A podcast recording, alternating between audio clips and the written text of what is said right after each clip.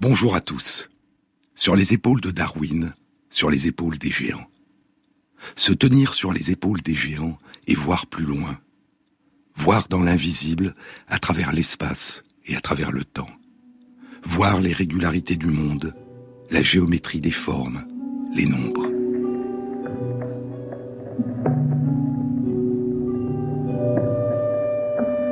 Les mathématiques, est-ce que nous les découvrons ou est-ce que nous les inventons demandait récemment l'astrophysicien Hubert Reeves.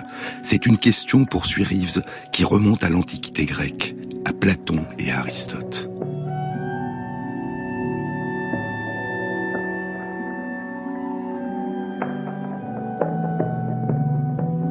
Au IVe siècle avant notre ère, deux visions différentes concernant la nature de l'harmonie des proportions abstraites de la géométrie sont développées par Platon, puis par Aristote, son élève. Pour Platon, ce que nous percevons de l'univers et appelons la réalité est un reflet imprécis et imparfait d'un univers idéal, le monde des idées, fait de géométrie et d'arithmétique, de symétrie et d'harmonie. La géométrie et les nombres et les opérations qu'ils permettent de faire ont une véritable existence en tant que telles. Nous les découvrons. Pour Aristote, dit Reeves, c'est notre façon de percevoir les régularités et les relations de causalité à l'œuvre dans l'univers qui font émerger ce que nous appelons les mathématiques. Nous les inventons. Dit autrement, le nombre zéro, le chiffra du monde arabo-indien, ce rien, ce vide que nous avons mis tellement de temps à adopter en Europe, et qui sera nommé en latin la figura nihili, le signe du rien. Le zéro correspond-il à une réalité dans notre monde? Ou est-ce une abstraction, une création de notre esprit qui s'est révélée extrêmement utile pour rendre compte de certaines de nos représentations de la réalité? Est-ce que nous découvrons les mathématiques comme l'explorateur Americo Vespucci a découvert et révélé aux Européens l'existence du continent américain, ou est-ce que nous les inventons? C'est un dialogue récent entre deux astrophysiciens, Hubert Reeves et Michel Cassé, à propos d'une exposition qui a lieu jusqu'en mars à la Fondation Cartier pour l'art contemporain à Paris. L'exposition est intitulée Mathématiques, un dépaysement soudain. Une exposition qui explore les relations entre la beauté des mathématiques et les arts, qui fait entrer en résonance l'émotion et la raison. Michel Cassé répond à Hubert Reeves en citant le mathématicien Alain Cohn. Le réel. Le réel est la somme des possibilités imaginaires. Il n'y a pas une seule réalité, poursuit Michel Cassé, mais une superposition de réalités différentes et complémentaires. Chacune est une parcelle et une métaphore, une analogie de ce que nous appelons la réalité. Mais penser que les nombres existent en tant que tels, ou penser qu'ils ne sont qu'une des manières que nous avons de nous représenter la réalité, ce n'est pas la même chose, répond Reeves. Est-ce que 5, est-ce que le chiffre 5 existe, poursuit Reeves Je sens bien que oui, c'est une intuition profonde, et nous savons bien que les lois de la nature, les lois de la biologie, de la chimie, de la physique, opéraient déjà au temps des dinosaures, alors qu'il n'y avait aucun être humain pour les penser. Mais est-ce que 5 existe? Le chiffre 5, où existe-t-il? La question que cela nous pose ne concerne pas le chiffre 5, mais la signification même du mot exister, dit Reeves. Que veut dire le mot exister pour un nombre ou pour une formule mathématique? Y a-t-il un endroit quelque part, ailleurs que dans la pensée, où le chiffre 5 existe en tant que tel?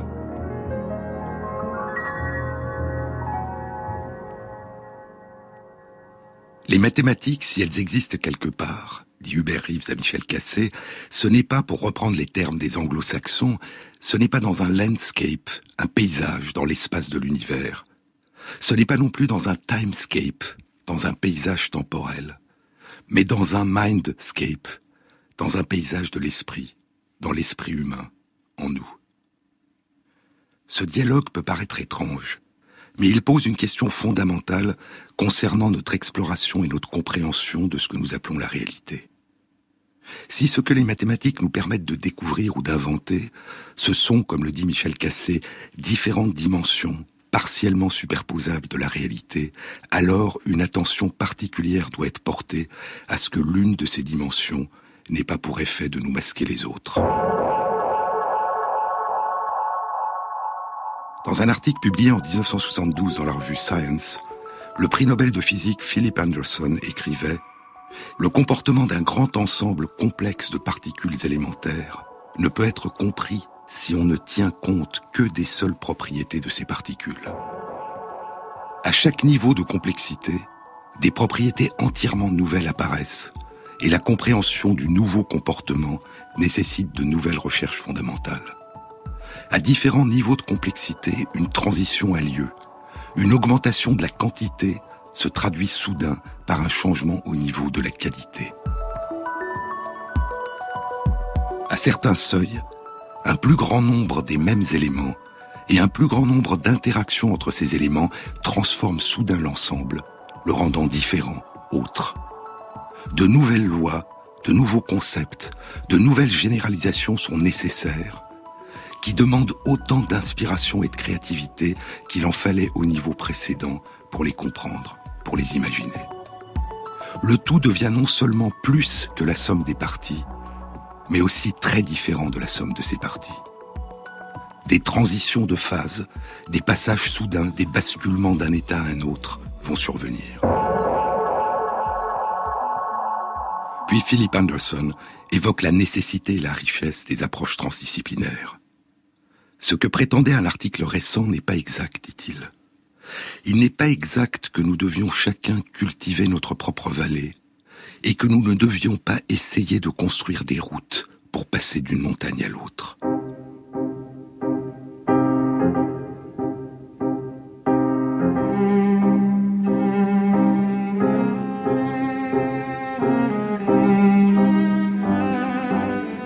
Au contraire, poursuit Anderson, nous devrions reconnaître que de telles routes, qui constituent souvent les meilleurs raccourcis d'une partie à une autre de notre propre discipline scientifique, nous devrions reconnaître que de telles routes ne sont pas visibles si l'on prend le point de vue d'une seule et unique discipline scientifique.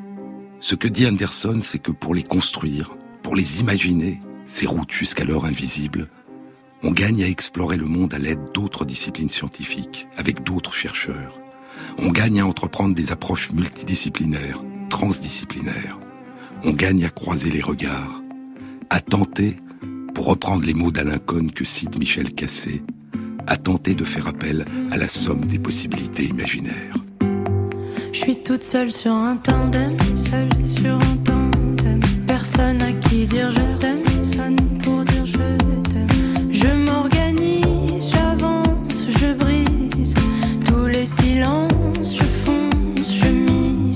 Le ciel de Paris m'entraîne à la ramasse sur les quais.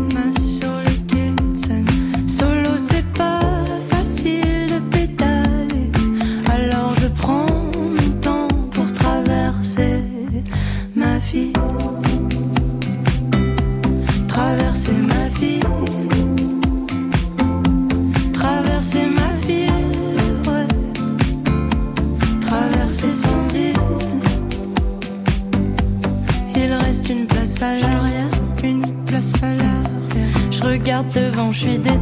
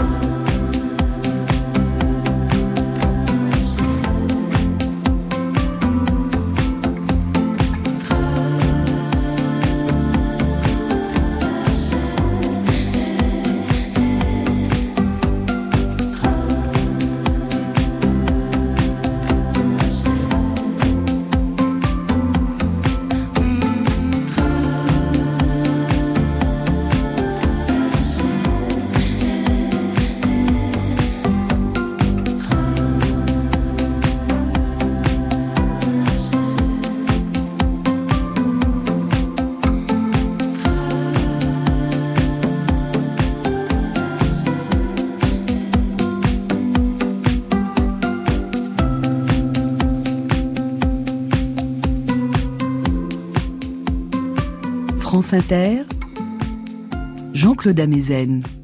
Il peut sembler inévitable, écrivait il y a près de 40 ans le prix Nobel de physique Philip Anderson, il peut sembler inévitable de penser que si tout obéit aux mêmes lois fondamentales qui régissent la matière, alors les scientifiques qui travaillent sur ces lois fondamentales sont les seuls qui étudient quelque chose de vraiment essentiel.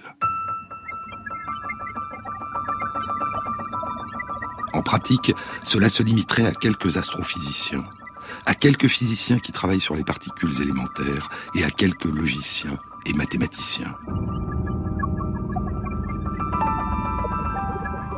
Mais la démarche réductionniste, qui nous permet de tout réduire à des lois fondamentales, a une limite importante. Elle ne nous permet pas de faire le chemin inverse.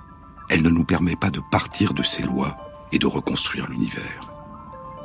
Plus les physiciens qui travaillent sur les particules élémentaires nous en apprennent sur les lois fondamentales, et moins ces lois semblent pouvoir expliquer les véritables problèmes du reste des sciences, et encore moins ceux qui concernent l'homme et les sociétés humaines.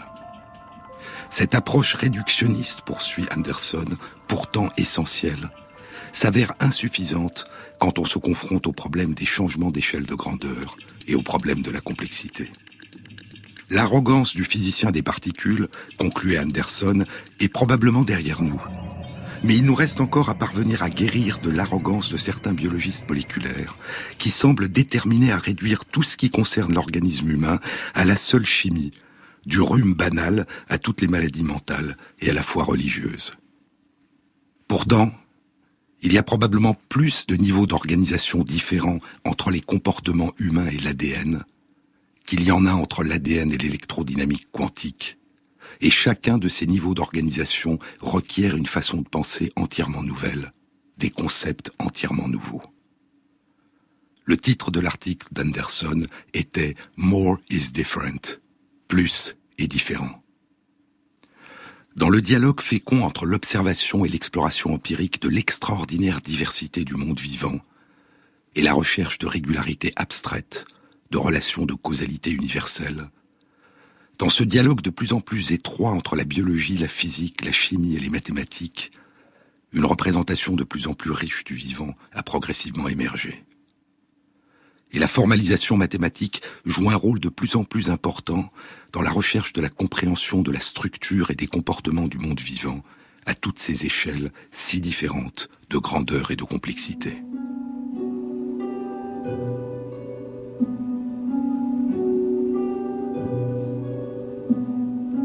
Il y a un peu plus de 150 ans, dans son livre De l'origine des espèces, Darwin écrit que sa théorie de l'évolution causera une révolution considérable dans le domaine de l'histoire naturelle, c'est-à-dire dans le domaine des sciences du vivant. Une dizaine d'années plus tard, alors qu'il a plus de 60 ans, dans son autobiographie qu'il écrit à la seule intention de sa famille, Darwin revient sur sa vie et sur l'élaboration de sa théorie. Et il exprime le regret de n'avoir pas pu maîtriser les mathématiques et pas pu les utiliser pour explorer les implications des lois de la nature qu'il a découvertes. J'ai profondément regretté, dit-il, de ne pas avoir été assez loin pour au moins comprendre un petit peu des grands principes fondamentaux des mathématiques. Il est alors en train d'évoquer la période où il vient d'interrompre ses études de médecine à l'université d'Édimbourg parce qu'il ne supporte pas la vue des dissections et des opérations sans anesthésie. Il a 19 ans et il vient d'arriver au Collège du Christ, à l'université de Cambridge, pour commencer ses études de théologie. Durant les trois années que j'ai passées à Cambridge, dit-il, j'ai perdu mon temps, autant qu'à l'université d'Édimbourg, autant qu'à l'école, du moins en ce qui concerne mes études académiques. J'ai essayé d'apprendre les mathématiques et j'ai même étudié pendant l'été 1828 avec un professeur particulier, un homme très terne, mais j'avançais très lentement. Le travail me répugnait, tout d'abord parce que je n'arrivais pas à trouver un sens, quel qu'il soit, dans les premiers principes de l'algèbre. Cette impatience était stupide. Et des années plus tard, j'ai profondément regretté de ne pas avoir été assez loin pour au moins comprendre un petit peu des grands principes fondamentaux des mathématiques, car les hommes qui les ont acquis semblent avoir un sens supplémentaire, un sixième sens. Jusqu'à quel point les mathématiques permettent-elles de découvrir certaines caractéristiques communes à une partie voir à la totalité de la prodigieuse diversité du vivant, ce que Darwin a appelé, et ce sont les derniers mots de l'origine des espèces, l'infinité des formes les plus belles et les plus merveilleuses. Les mathématiques peuvent-elles permettre de découvrir des régularités cachées? De mêmes relations de causalité, de mêmes lois dues à l'existence de contraintes similaires qui opèrent à toutes les différentes échelles de grandeur et de complexité du vivant Ou faut-il, comme le proposait Philip Anderson, faire appel à différentes échelles de grandeur et de complexité, à de nouvelles lois? Je vous ai parlé la semaine dernière du zoologiste et mathématicien écossais Darcy Thompson et de son livre remarquable publié en 1917, On Growth and Form, de la croissance et de la forme. Et de sa remarquable entreprise, découvrir des invariants géométriques et mathématiques qui permettraient de rendre compte des contraintes à partir desquelles émerge le foisonnement des variations et de la diversité des êtres vivants. Je vous ai parlé de l'admiration de Darcy Thompson pour l'œuvre de Galilée. Galileo Galilei, écrit Thomson, a découvert qu'un grand animal ne peut continuer à fonctionner comme un petit animal qu'en changeant de forme. Il a montré que l'homme ne peut construire une maison et que la nature ne peut construire un animal au-delà d'une certaine taille en gardant les mêmes proportions et en employant les mêmes matériaux qui suffisaient dans le cas d'une plus petite structure. Le bâtiment où l'animal va s'effondrer et tomber en morceaux sous l'effet de son propre poids, sauf si quelque chose change. Sauf si quelque chose change soit dans ses proportions relatives, soit dans certains des matériaux qui le composent, un autre matériau plus dur ou plus résistant, devant remplacer celui qui était utilisé auparavant. Sur les épaules de Darwin, Jean-Claude Amezen.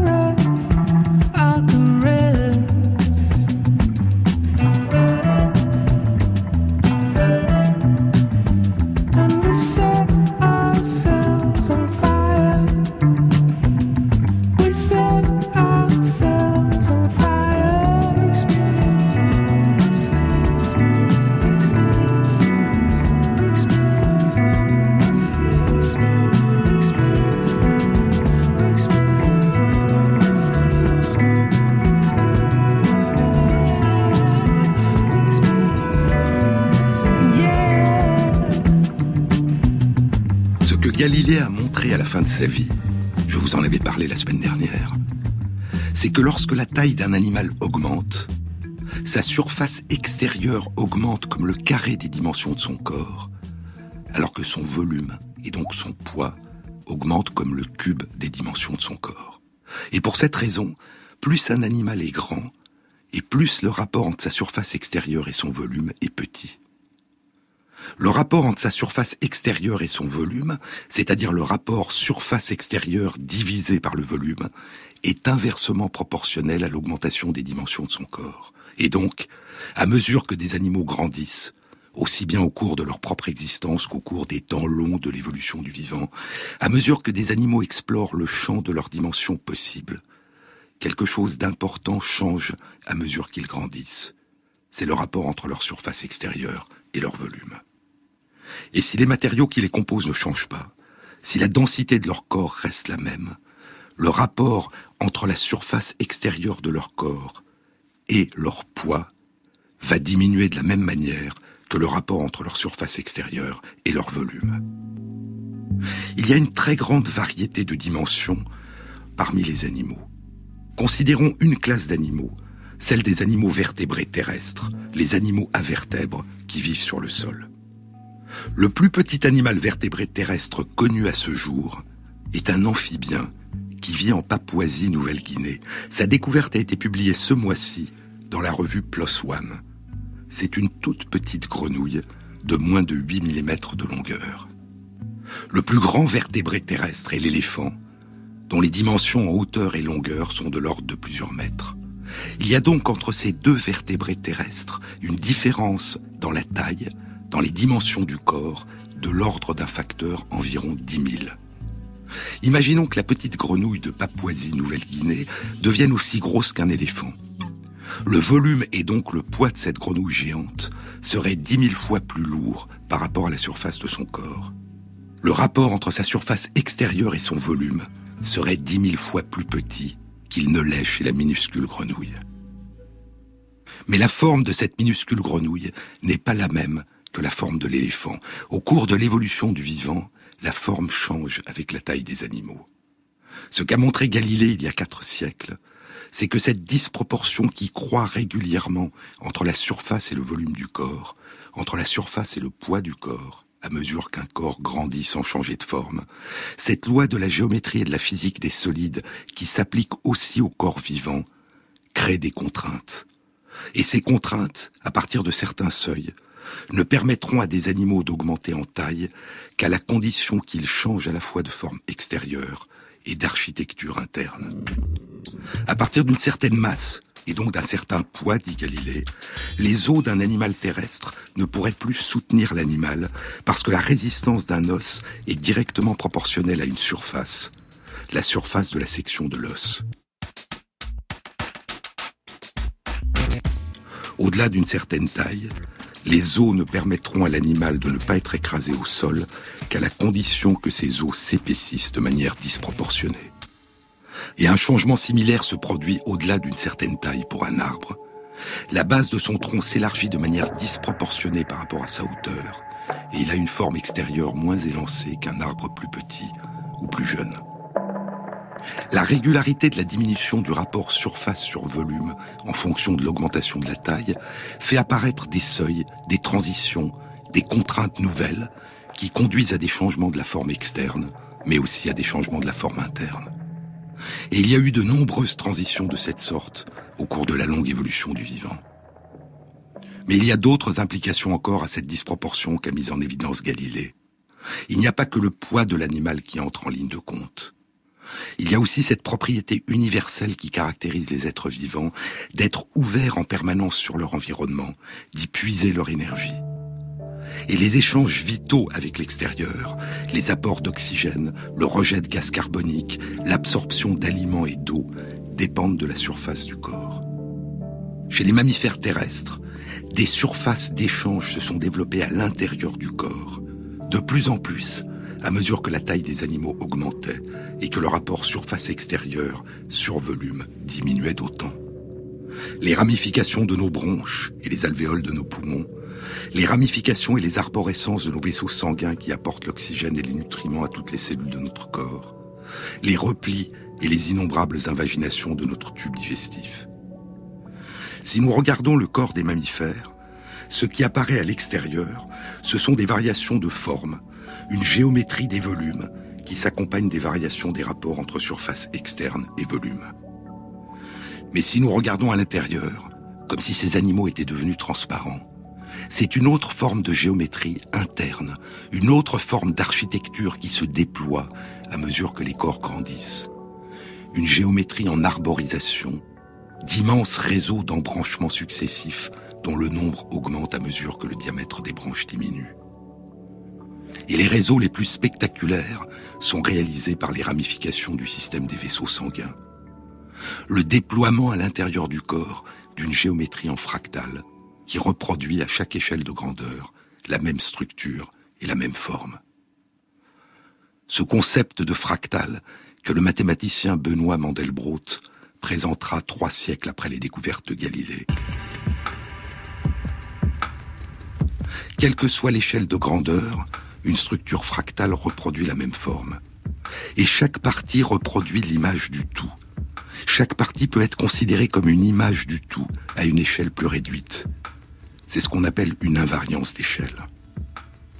Les images que je calculais avec ma théorie mathématique, dit Mandelbrot, les images que je calculais avec ma théorie mathématique ressemblaient curieusement à la réalité.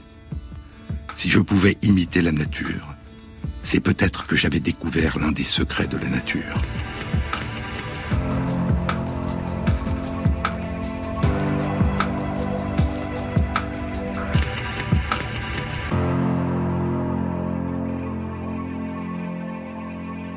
En 1967, à l'âge de 43 ans, Benoît Mandelbrot publie dans la revue Science un article dont le titre est à première vue étrange. Quelle est la longueur de la côte de Bretagne? À chaque échelle de grandeur, on redécouvre le même type d'irrégularité dans les contours des côtes rocheuses de la Bretagne. Des formes qui se brisent, se fracturent, d'où le terme de fractal, en parties qui constituent chacune un modèle de l'ensemble à plus petite échelle. Et les dimensions à chaque échelle, dit Mandelbrot, ne sont pas des nombres entiers, mais des fractions. La longueur de la côte de Bretagne est une longueur finie, mais incomplètement mesurable. Non définissable, dit Mandelbrot. Chaque mesure, à une échelle plus petite, rajoute une dimension de longueur due à la révélation de l'irrégularité des contours. Une splendide mise en abîme, la découverte d'un univers de matrioshka ces poupées russes de plus en plus petites, des microcosmes qui sont à l'image à chaque échelle du macrocosme. La répétition à chaque échelle de grandeur d'une même opération, une itération toujours recommencée, qui produit ces reflets sans fin, ces vertiges. Jean-Claude Amezen sur France Inter. Oh mon cosmos, ma galaxie, antimatière et longue nuit, oh mes étoiles ma voie lactée et mon soleil, rayon dardé. Oh mes comètes, et ma planète prise en otage. Mes océans au bleu cobalt, mes continents, mes îles de Malte, écran capture, oh mon pays, ma préfecture, mon monoprix, oh ma ruelle, oh ma maison, d'autres pixels à l'horizon.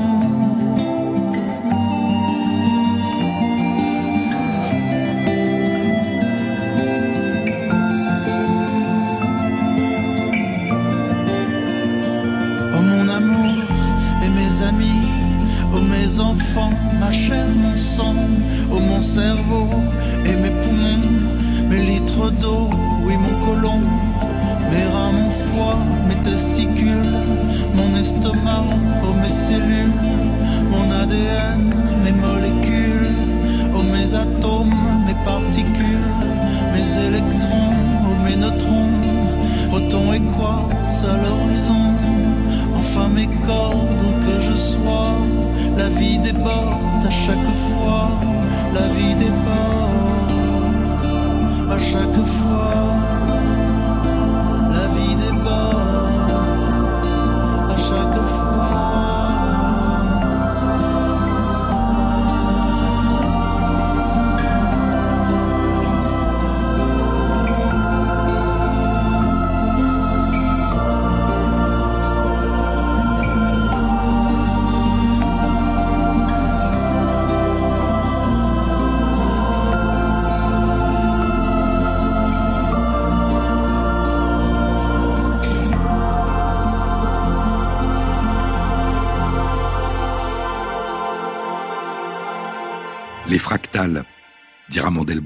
sa vie, les fractales promettent une nouvelle science, celle de la rugosité. Toutes les sensations que nous avons ont à tour de rôle été domptées par la science, le poids par la mécanique, le chaud et le froid par la thermodynamique, le brillant par l'optique, le son par l'acoustique. Mais il n'y avait pas de mesure numérique de la rugosité perçue par l'œil et la main, jusqu'à ce que j'en publie une. J'ai trouvé dans les fractales l'objet fondamental de la rugosité, comme la sinusoïde est l'objet fondamental de la lumière et du son. La nature n'est pas lisse, dira Mandelbrot, elle est rugueuse. Les nuages ne sont pas des sphères, les montagnes ne sont pas des cônes. 24 siècles après les premiers grands géomètres de l'Antiquité grecque, Benoît Mandelbrot reprendra leur œuvre d'une manière nouvelle, en distinguant des régularités cachées, dans la splendeur des formes abstraites créées par des opérations répétées, et la splendeur des formes de la nature qui nous entoure et nous a fait naître. En 1982, Mandelbrot publie un livre intitulé La géométrie fractale de la nature. Les arborisations des éclairs de la foudre pendant l'orage, les formes des nuages, les formes des montagnes et des côtes découpées. De très nombreuses fractales dans la nature n'opèrent qu'à travers une gamme limitée d'échelles de grandeur. C'est le cas des arborisations des fleuves, des branches et des rameaux des arbres, des feuilles de fougères et des ramifications des flocons de neige hexagonaux sur lesquels méditait Kepler. Et il en est de même des arborisations des vaisseaux sanguins ou des bronches et des bronchioles qui se déploient entre une limite maximale et une limite minimale de diamètre. Cette géométrie en arborisation fractale qui se déploie à l'intérieur des corps. Mais il y a Parmi toutes les questions concernant les régularités qui pourraient opérer de manière universelle dans le monde vivant, il y en a une qui a fasciné les biologistes depuis le début du XIXe siècle. La question du feu intérieur.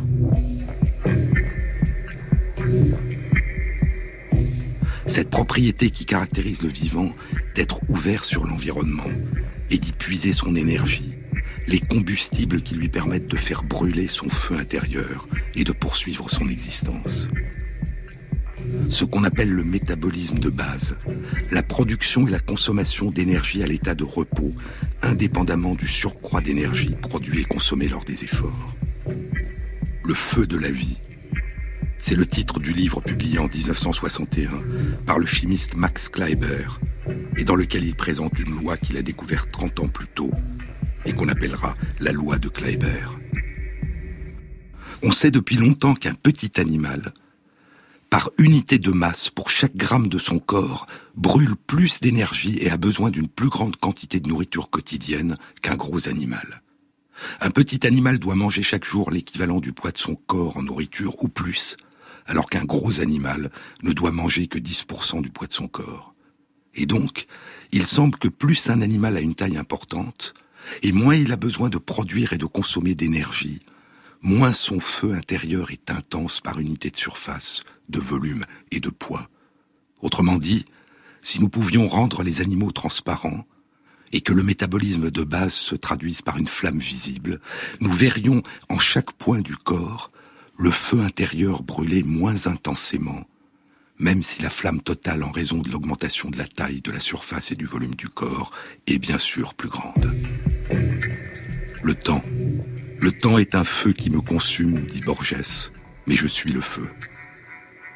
Durant les cinq minutes qui viennent, dit le biologiste Craig White, durant les cinq minutes qui viennent, notre feu intérieur va brûler environ 350 joules d'énergie par kilogramme de poids de notre corps. Pendant cette même période, pendant ces mêmes cinq minutes, une souris brûlera près de dix fois plus d'énergie que nous par unité de poids. Et au contraire, un éléphant de 4 tonnes brûlera près de moitié moins d'énergie que nous par kilo de poids de son corps. Mais cette variation suit-elle une loi générale?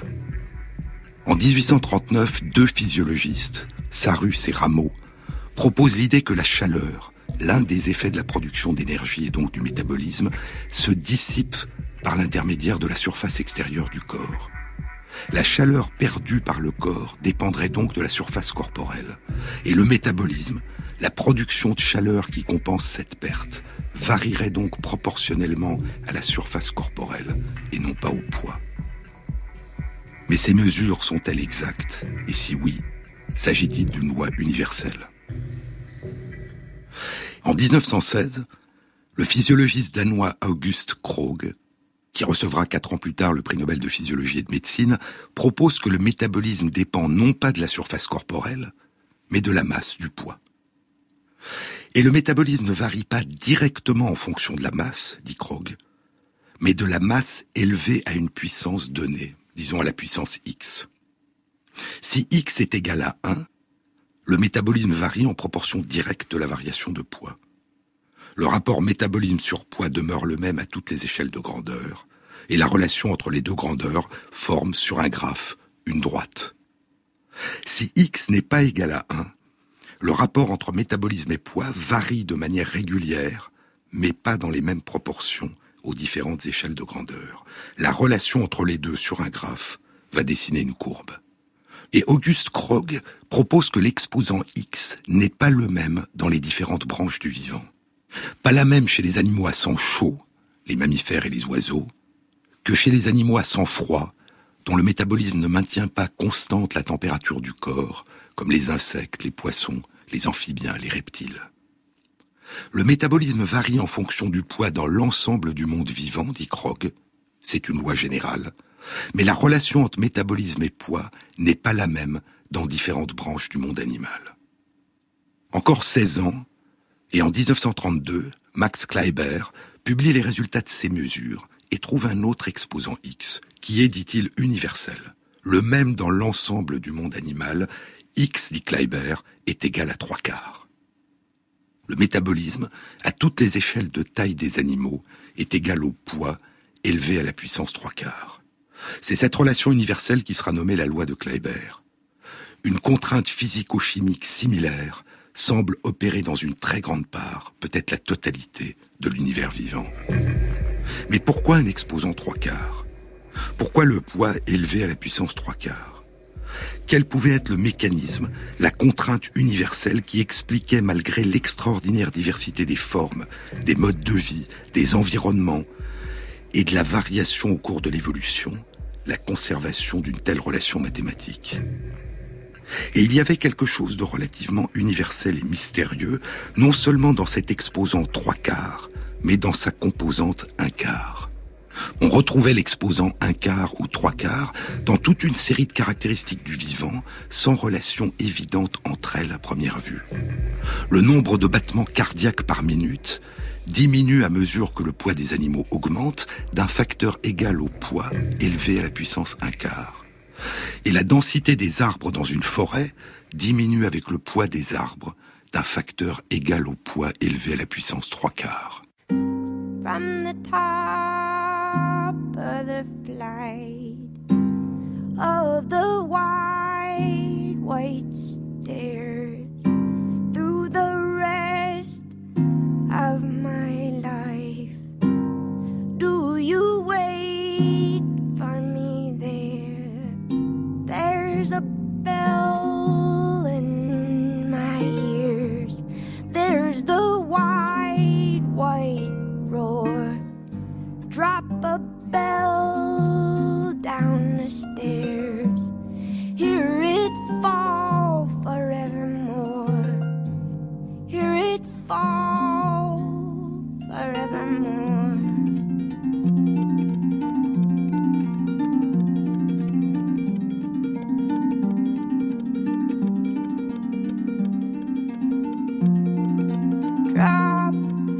strings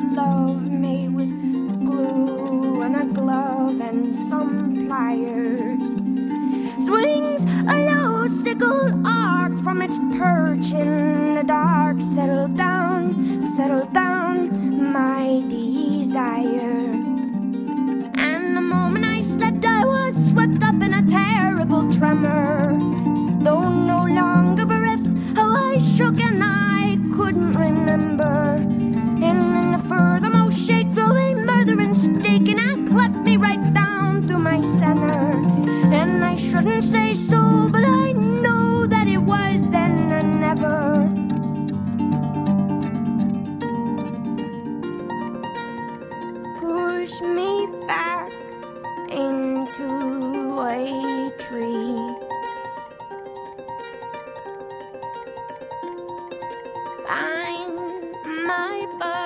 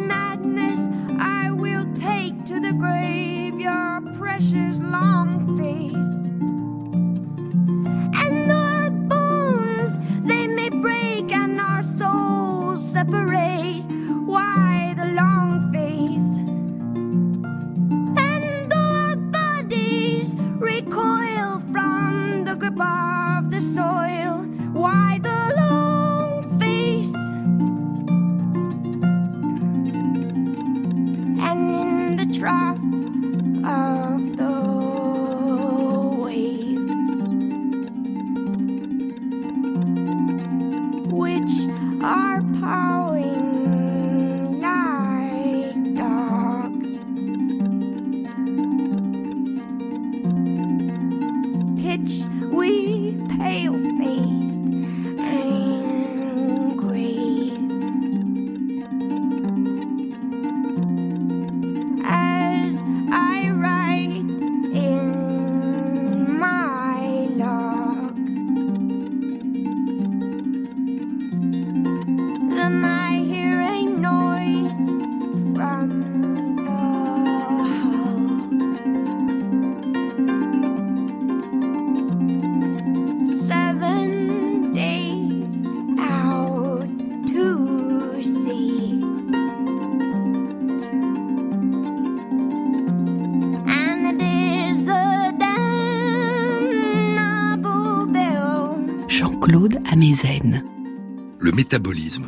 La production et la consommation d'énergie, à toutes les échelles de taille des animaux, semble égal au poids élevé à la puissance 3 quarts. Mais pourquoi cet exposant 3 quarts? Une première explication, une première réponse seront apportées il y a une quinzaine d'années, en 1997, dans un article publié dans la revue Science par un physicien, Geoffrey West, et deux biologistes, Jim Brown et Brian Enquist. Ce que proposent West, Brown et Enquist, c'est que le nombre 3 dans l'exposant universel 3 quarts, le nombre 3 est lié au facteur d'accroissement de la masse, la puissance 3, le cube des dimensions. Et que le nombre 4 dans l'exposant 3 quarts est lié au facteur d'accroissement d'une dimension essentielle de l'architecture interne du corps, la géométrie fractale des arborisations des vaisseaux sanguins qui apportent à toutes les cellules de l'organisme l'oxygène et les nutriments qui leur permettent de produire leur énergie. Le mystère du lien entre métabolisme et poids semblait se dissiper au croisement de la géométrie et de la physique de Galilée et de la géométrie fractale de Mandelbrot.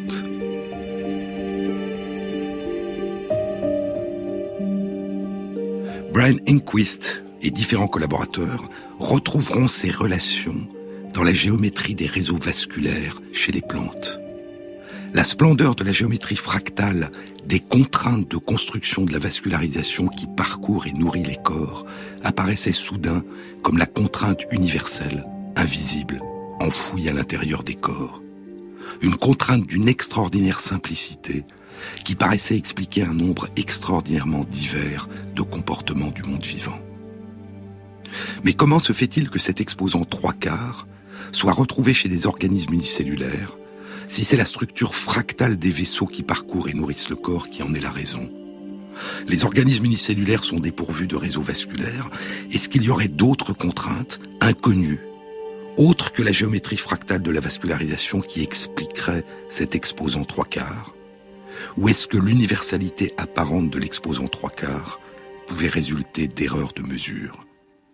Depuis l'année 2007, plusieurs articles scientifiques ont commencé à remettre en question l'universalité de l'exposant trois quarts, en trouvant d'autres exposants, deux tiers, voire un, chez des plantes et des animaux à sang chaud ou à sang froid, en fonction de l'échelle de grandeur de leur taille. Il y a un an, une étude très complète est publiée dans la revue Nature par des chercheurs de l'université Harvard et l'université de Californie. Ils ont étudié les relations entre le métabolisme de base et le poids du corps dans une classe particulière d'animaux, les mammifères.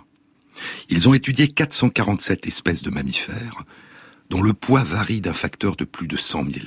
À titre d'exemple, un éléphant a en moyenne un poids 200 000 fois plus grand que celui d'une souris, alors qu'il n'a besoin d'ingérer et de consommer que 15 000 fois plus d'énergie qu'une souris.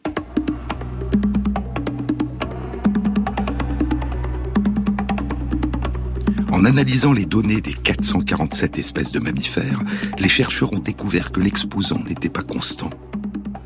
En particulier, l'exposant était plus proche de deux tiers, c'est-à-dire de 66%, pour le rapport entre métabolisme et poids chez les animaux plus légers. Et l'exposant était plus proche de trois quarts, c'est-à-dire 75%, pour les animaux plus lourds.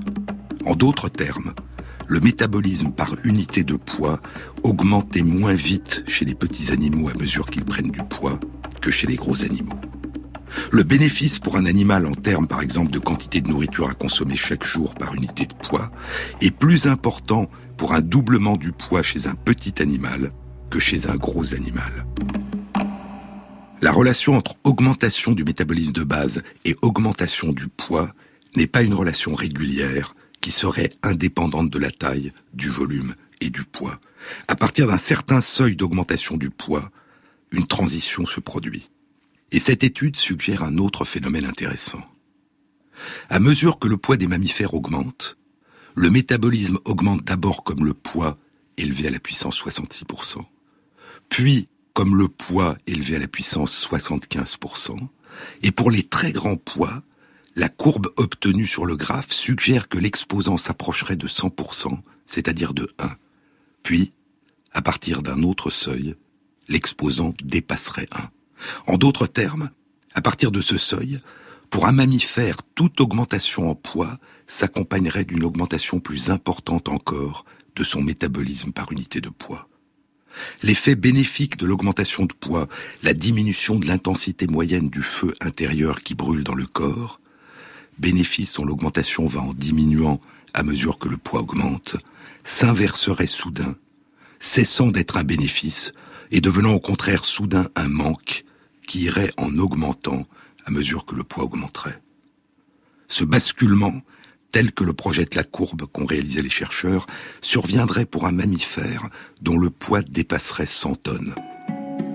De manière étonnante, écrivent-ils en conclusion de leur article, c'est à peu près le poids de la baleine bleue, dont on pense qu'elle est le plus grand et gros animal qui ait vécu sur Terre à ce jour.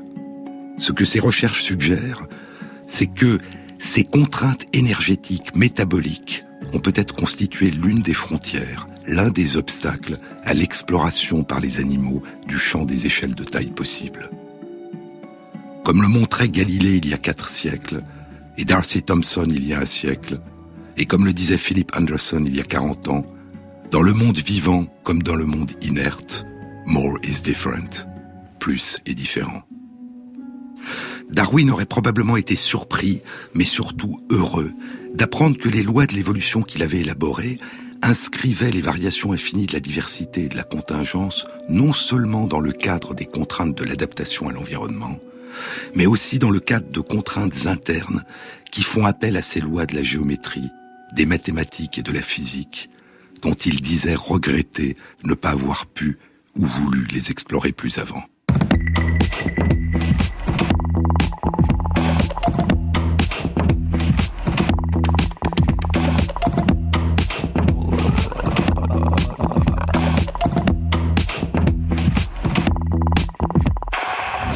Cette émission a été réalisée par Christophe Imbert, avec à la prise de son Vincent Godard et Thierry Dupin à la programmation musicale. Merci à Christophe Magère qui intègre sur la page de l'émission sur le site franceinter.fr les références aux articles scientifiques et aux livres dont je vous ai parlé. Bon week-end à tous, à la semaine prochaine.